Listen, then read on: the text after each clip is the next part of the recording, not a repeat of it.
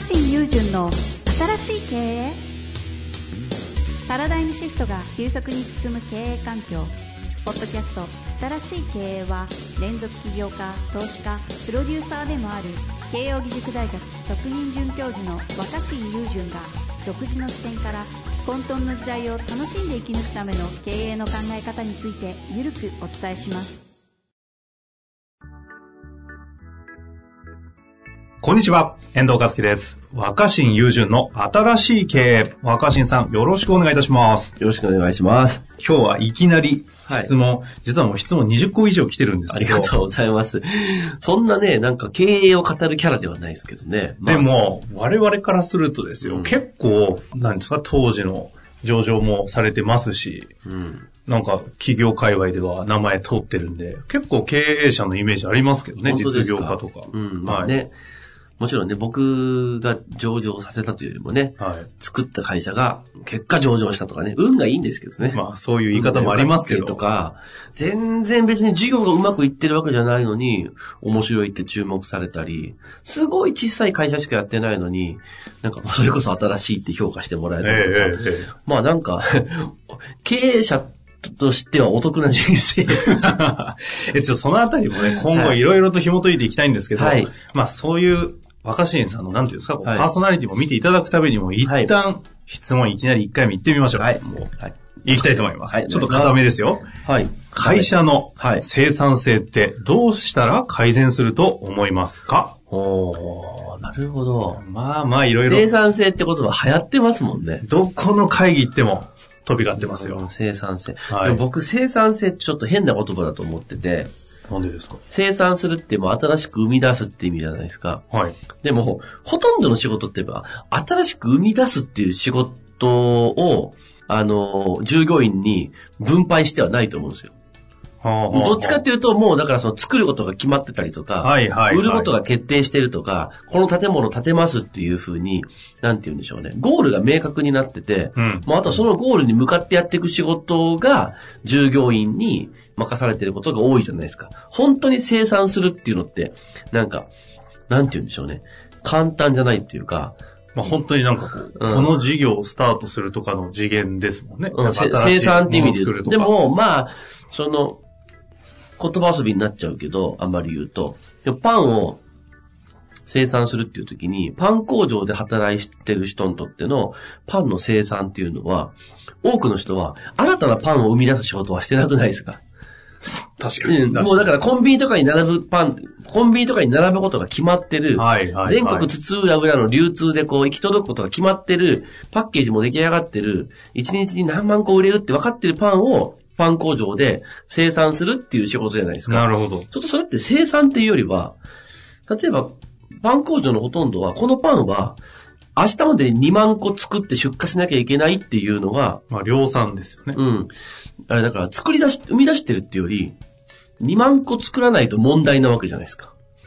はあはあはあはあ。うんだからそれはもはや生産性っていうよりも、なんか、あの、2万個無事に作れるように、あの、なんて言うんでしょうね。あの、っていう、この課題をみんなで。うん、課題解解決しよう解決するっていうか、もうも問題解決じゃないはいですか。はいはい。うん。でおー、なんか思うのは、それって別に受験勉強とかと似似てると思うんですよ。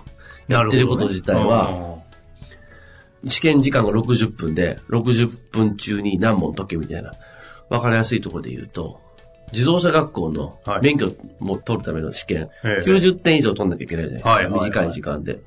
だからもう決まった時間で90点以上取んなかったら失格みたいな。あでパン工場も多くは、その新たに生み出してるんじゃなくて、その出荷しないと問題みたいうんな。うん。だから、出荷が遅れないようにどういうふうにしていっていいのかっていうこととかを、もうちょっと、なんて言うんでしょうね。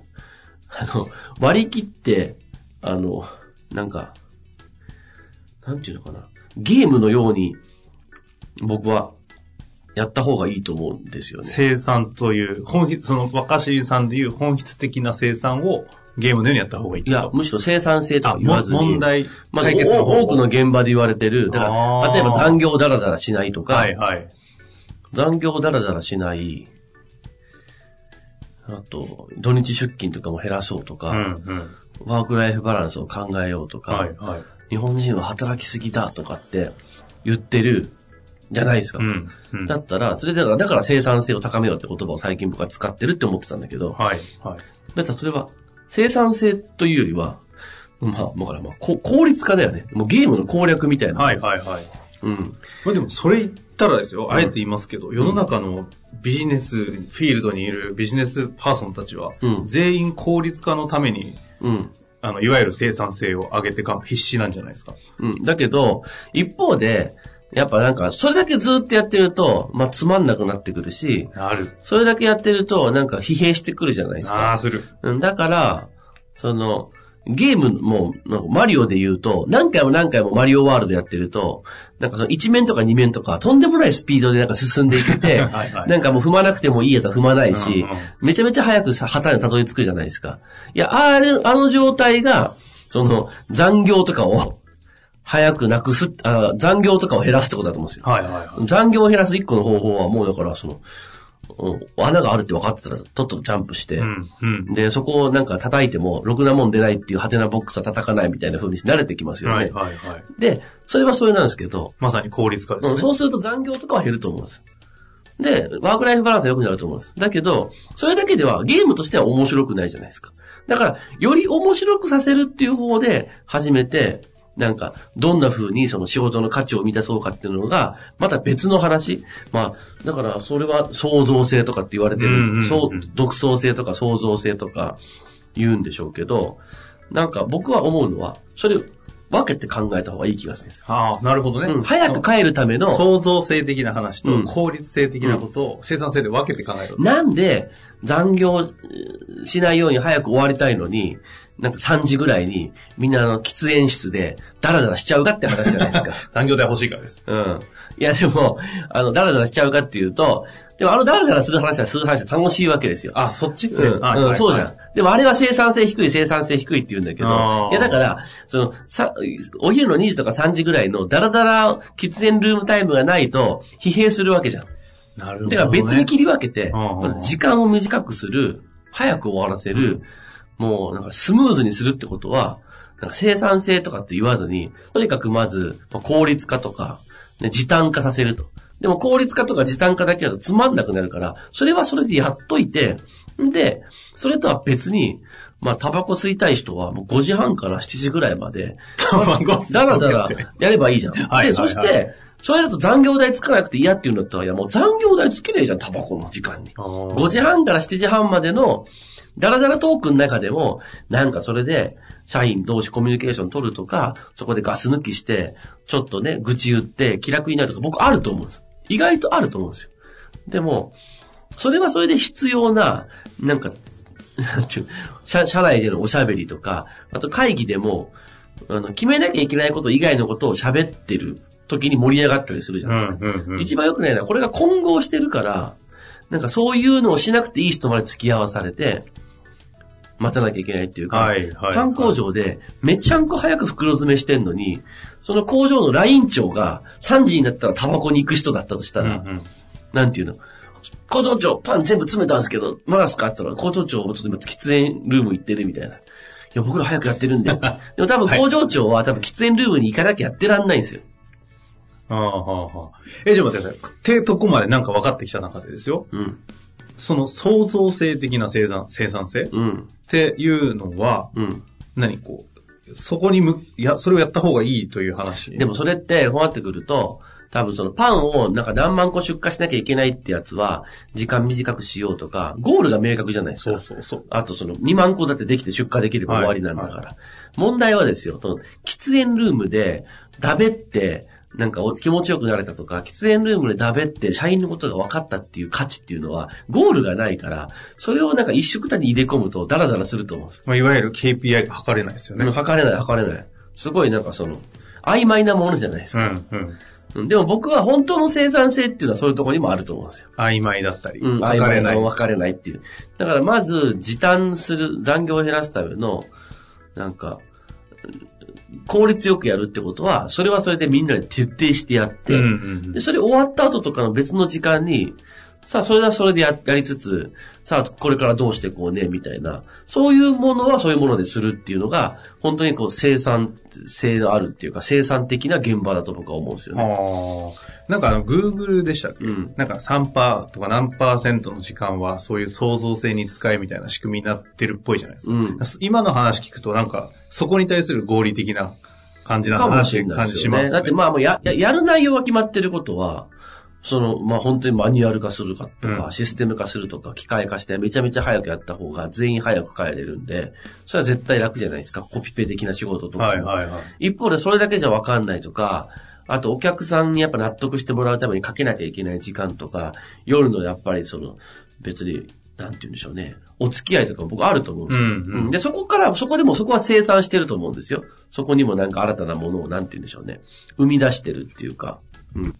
でもなんか、今の生産性を上げようっていうのは、なんかぐちゃぐちゃになってて、まず、まず効率化しましょう。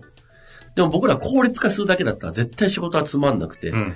みんな残業はなくなるけど、なんか、なんか、精神的に寂しいなみたいになる気がするあから、ーそういうものと、なんか新たなその、ゴールが明確じゃないものと分けて、あ、そう、だから、喋ってきて、わかった、まとまってきたけど、もうま、まとまりましたよ。ま僕の中であ、は。すごい聞きたいことも他にありますけど、まずまとめていただく。いや、一個思ったのは、はいはい。だから、何でもかんでも生産性を上げよう、集中してやろう、5時までに終わらそうっていうのは、い多分そういった、もうことがぐちゃぐちゃになってるんですよ。ああ、はあ、はだから、ゴールがある仕事、ゴールがない仕事って切り分けるのがいいんじゃないの？あ。はあ。それで切り分けたら、うん。意外とゴールのない、どうでもいい、うん曖昧な仕事意外と持ってたりするかもしれない、うん。でもそれはそれで、ゴールがある仕事、まず、全員がオフィスにいる時間は、ゴールがある仕事からやっといた方がいいじゃん。ゴールがあるやつとないやつを、混ぜこちゃでやるから、ゴールがある仕事だけを任されてる人も、待たなきゃいけないわけ。うん、うん。僕らもう次の準備できてるのに、部長タバコ中みたいな。部長からしたらタバコの時間はゴールがない仕事だと思うんで、僕は別に喫煙の時間とか、お付き合いを僕否定するつもりないわけよ。ゴールのない仕事中なんですって言える状態なわけですね、その、うん喫煙者。なんちなみにさそれで言うとですよ、若新さんって、慶応の特任教授されたり、うん。あと、か、ん？金沢の方でしたっけ？大学、福井か。あ、地元のね。地元の方で、また大学関係やったり、うんテレビもやたら出てて、うんで、いろんな企業の実は裏側のプロデューサーとか入ったりして、外から見てるとまるでこう創造性の高い仕事ばっかやってるように見えるんですけど、うん。です結構それって今、特に私世代とかだといいな、そういうスタンスの働き方とかね、思ったりするかなと思う中で、うん若新さん個人としては、今の生産性っていう観点で見るとどういう生き方してるんですか？あの、まず大学とかって、はい。生産性なんて求められることないんですよ。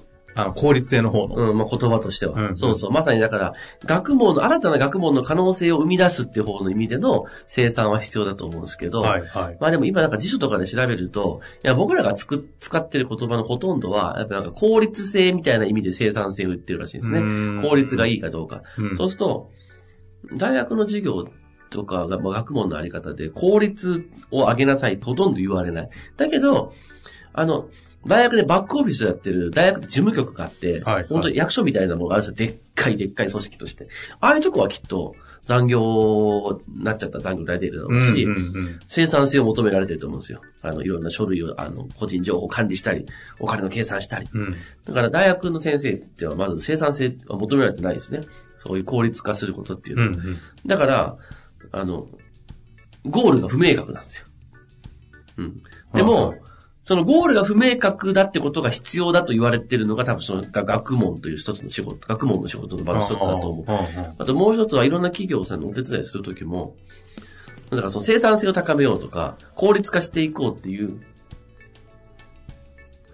仕事は、まさにそのゴールがあって、うん、何パーセントアップとか、うんうん。集客何人目標みたいなことを、コンサルタントの人ってやるじゃないですか。やりますね。うん、そうするとゴールにたどり着けないと価値がないし、切られますね。うん、あとゴールがある仕事は、より早い人の方がすごいじゃないですか。うんうんうんより早くてより正確に、最短で。うん、最短でやれる人っていう方が点数高くなっていくんで、その競争をすると、まあ、まさにその、ゴールに早く行けたもん勝ちになってくるから、僕としては、あえてゴールない方のゴールがないものを生産する方の仕事。ああ。うん。てか、ほぼポートフォリオ、自分自身で言うと、ほぼその仕事しかしてないぐらいの感じなのか。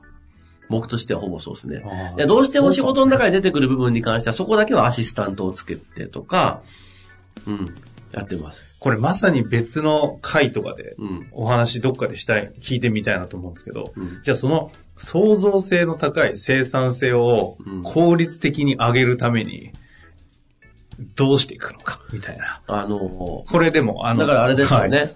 だからその、時短とか、はい、はい。短くするってことではない意味での、本当に生み出す、そうそう生み出す価値の生産性とか。まさにだから若新さんがされてることを、いや、だから、まあ少なくとも、ゴールがない価値っていうのが分かる人たちと仕事をしないとダメだと思うし、なるほど。で、あとそれと思ったのは、その、効率性を求められてる時にそれやっちゃうとうざがられるから、はい、はい、はいやっぱ。そこは丁寧に分けた方がいいですよね。だから早く決めなきゃいけない会議とか、この時間は効率性を上げましょう。時短でやりましょうっていう場で、いろいろ、あれも思いつきました、これも思いつきましたってなると、みんなストレスになっちゃう。確かにね、会議体間違えて若新さん呼んだら最悪ですもんね。うんそれはそれでやる。うんで、一方で、今日のこれは、だから僕そういう時とかは、これちょっと若新さん今度じっくりやりませんかって言ったら、じゃあ、大江戸温泉に行きましょうとか結構ありますよ、僕。あ、そういうところであえて。おいや、お台場の、だって大江戸温泉、それは大江戸温泉だからアイディアが出るとかないですよ温泉に入るといいアイディアが出るとかじゃなくて、終わりを決めないでおこうと。だからゴールがないんだから。あそういう意味ね。そういうことなのね。よくわかんないことしてると思う。行きや。で、ゴールを決めないっていうのは、ゴールがなくていい意味って意味じゃなくて、えゴールがあらかじめわからないっていう。